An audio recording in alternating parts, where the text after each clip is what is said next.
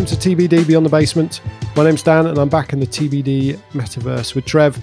Whilst our fellow host Ben is out and about today, we're back here next week. How's things going, mate? You been out and enjoying the sun this week? Um, trying to when the opportunity presents, but I get, I guess, like yourself, um, day to day life is um, is pretty busy and, and lots going on. So it's um, it's, it's something not, we see through the window, isn't it? Something we see through the window. Yeah, that's that that's it perfectly. I mean, it's um, ah, look, it, it's uh, it's great, you know, to, to, to have the flexibility. I guess sometimes to, to, to be able to maybe pretend that you can work outside, but but just yeah, it's crazy busy at the moment, but in a good way. How about you? Good, good. Uh, good this end, good this end. Very, very busy. Team's doing well.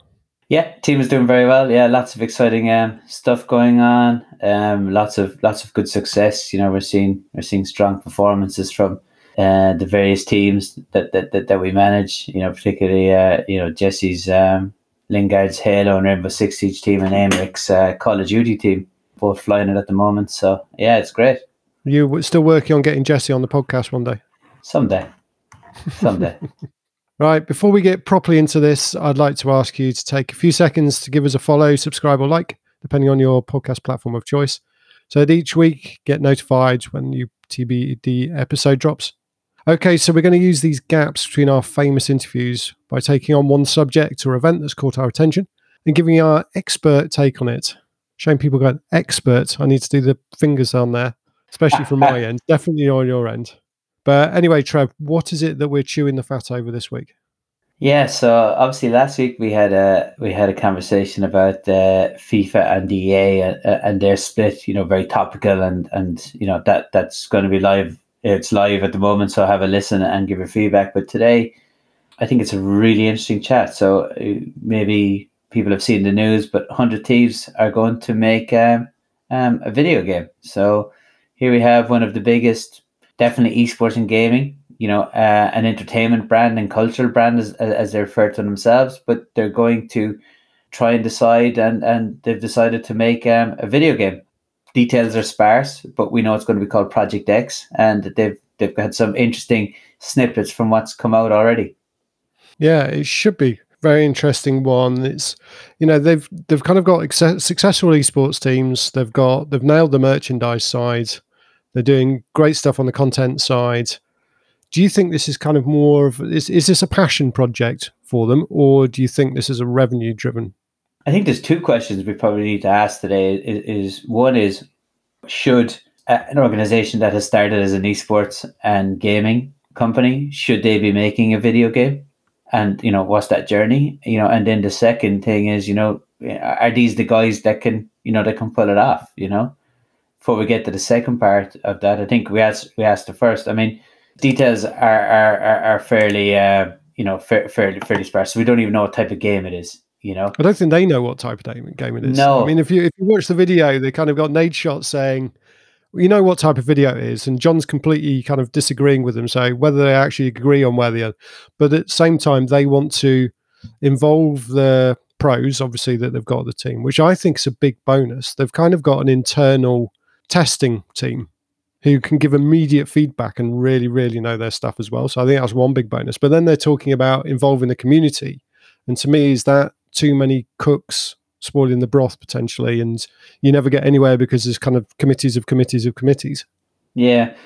They've kind of hinted that they're going to go down or they will embark on a first person shooter title. You know, it, they, they give shout outs you know. Yeah, I mean they're big fans of Halo, Ge- Two, Gears Halo of War, 3, Valorant. Yeah, Call of Duty. So so, and look, that's that's Nadeshot's own playing playing background, you know, and then you got the likes of Courage, Nice Week, Brook, you know, guys like this that you know, not to mention the access to the content creators they have. So they will obviously get good feedback, but you could arguably say that maybe the first person shooter genre is probably the the one area that maybe doesn't need fixing. You know, I, I know like I know people are giving out about the newest Halo patch at the moment. You know, I know Call of Duty, you know, at various points people will give out about the maps, but but like these are well established titles, you know, that they're they're, they're looking to kind of um to take on. But I guess they have brought on, you know, somebody with strong experience, you know, that bring on Pete Hawley you know, as their uh, chief product officer, and he's obviously worked on games like Burnout Paradise and Killzone. So they haven't gone into this pure blind, you know. And I think it's a very um, content creator way of kind of announcing, you know, something like you can imagine EA, for example, or even Activision, if they were going developing uh, a new game, the communication around it would not be as vague. Hmm. Maybe that's the beauty and the advantage that 100 Thieves have, or maybe that's the experience that these big game publishers um, have on this. So I guess it's the fact that um, details are, are so vague and they've gone ahead and they've kind of launched it, but maybe they want to engage with the community first and kind of find out what the reaction is. Uh, it's probably a good way to tease out, tease out, you know, what's the feedback, what's the sentiment towards these guys going in to do something. So, so maybe that's the smart way to do it. And it's, it seems to me to be to feel like a bit of reverse engineering in that what happens is a company like EA or a company like Activision or Valve or whatever it is, they'll announce a new title. Okay. And uh, they will go out to they, they will go out to the market and say this is coming. We'll get some sneak previews of what everything will look like, you know, and then the game comes out and then the community feeds back and things tweak and tweaks happen and either game gets uplifted or picked up or and or, or it doesn't. Whereas they're kind of going, right guys, we're going to create something. We're going to work with our content creators, we're going to work with our with our pros and we're going to engage you guys with the community to make a video game. So it almost feels like a, you know, to use a blockchain term, you know, a decentralized gaming approach on it, which, which I think is really interesting. But I mean, from a publisher point of view, you know, if they've hired Peyton, then you know, presumably he's got a certain experience in certain types of games, and also if they're hiring a team, presumably, I, you know, this is me kind of just with an ignorant point of view, but wouldn't you hire people with a certain skill set depending on what the type of game is? Oh, absolutely, yeah. I mean, d- d- different games. So, which way round would you do it? If they're hi- you can't hire the people unless you know what the game is. Yeah, but but I assume that's kind of what what they're doing. I mean, they've been saying they've been thinking about it and talking about it for two years. So you think they've got at least a vague idea of which direction they want to go in. Yeah, yeah, like you look at a game like like like Killzone, you know, and that's that, that's a cool game. That that's a very much a first person shooter, you know. Whereas Little Big Planet is, is, if I'm not mistaken, you know, is a puzzle game. Burnout Paradise, pretty pretty sure that's that's a racing game. You know, Pete Hawley coming in, you know, that that's a very broad mix of. It gives them some options.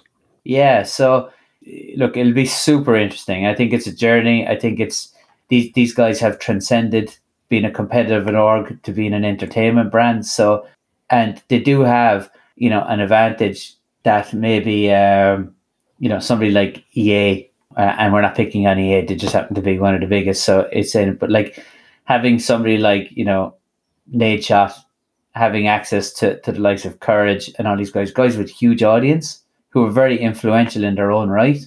That if they get it right, you know, you, you you can predict, you know, they should have some really good success here.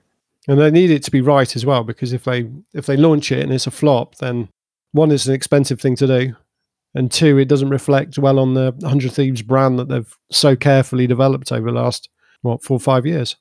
Yeah, absolutely. I mean, it, it, it it's a big risk, but but I, I guess it probably shows, you know, ambitious they are as um, you know as an entertainment brand. You know how what they want to do.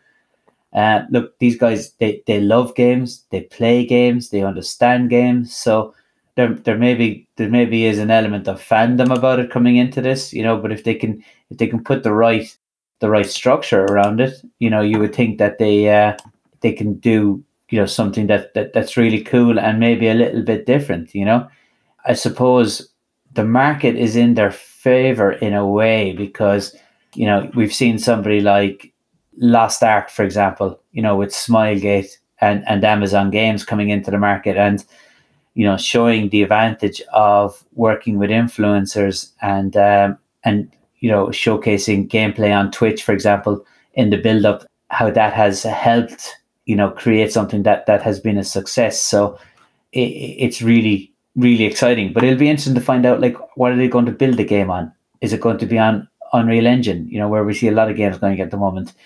You know, what's the budget they're going to have? Like Lost Ark cost close to ninety million dollars to make. Are they going to Are they going to bring in outside funding?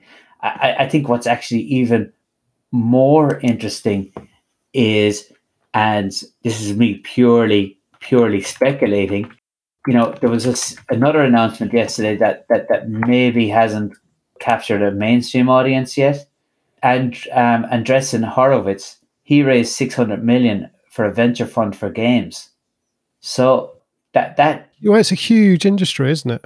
Yeah, it's a huge industry, but but you know, if you're putting two and two together, maybe here, like you know, yesterday morning, this news comes out, you know, about uh, you know, who, who's you know probably one of the biggest investors, you know, in the game space, and launching Games Fund One, which is six hundred million, and then a few hours later, the story kind of breaks of hundred thieves going into the games development space, and you're kind of going, whoa, okay, right. Is there something going on here that maybe you know is going to play out over the coming weeks, where we see Horowitz and you know the um, this fund become the lead investor in the Project X? You know, and again, look, that's very speculative on my part, but it just feels like more than a coincidence that on the same day both of these announced in isolation.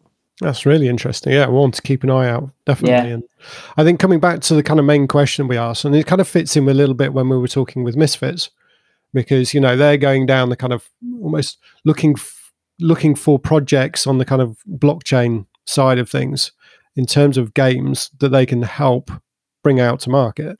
So it's definitely something that teams are looking at as a way forward, and they're probably you know revenue streams are narrow for teams. You know, a lot of them are funded from outside and they haven't got the revenue streams at the moment to back up where they want to be. Yep. So maybe it's something like that. But going back, the original question was: Is this something that esports teams should be going for? Should they become publishers? Are we saying yes, it's a way? I mean, just because no one's done it before doesn't mean that no one can do it. It means it's an empty space.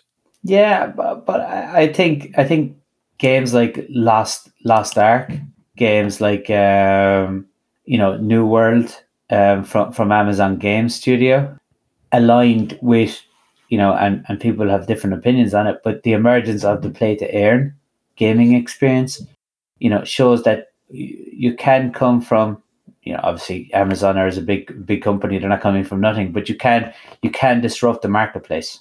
So i think that's that's interesting in the first thing. So so it is it is a market that's there for disruption.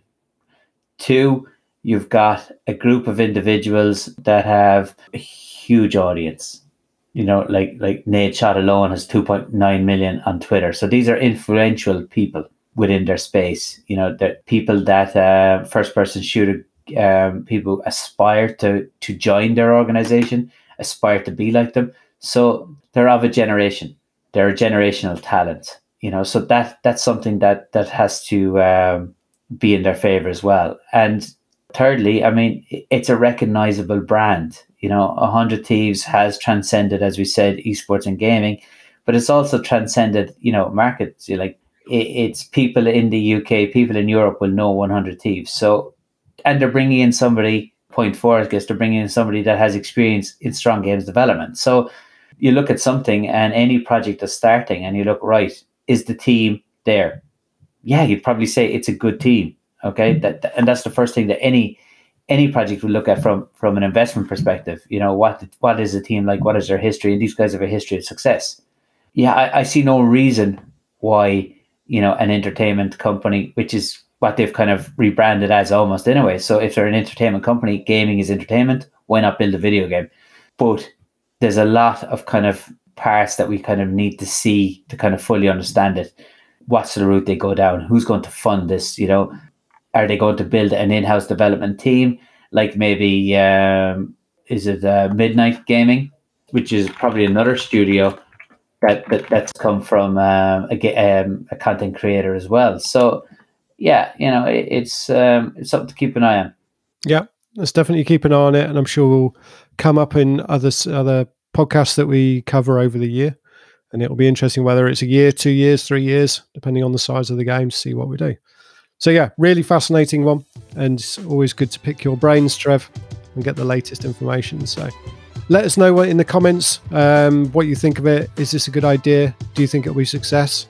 And we'll put some links in the description as well so you can take a look at yourself. And for nothing else, the launch video, Nadeshot's always entertaining.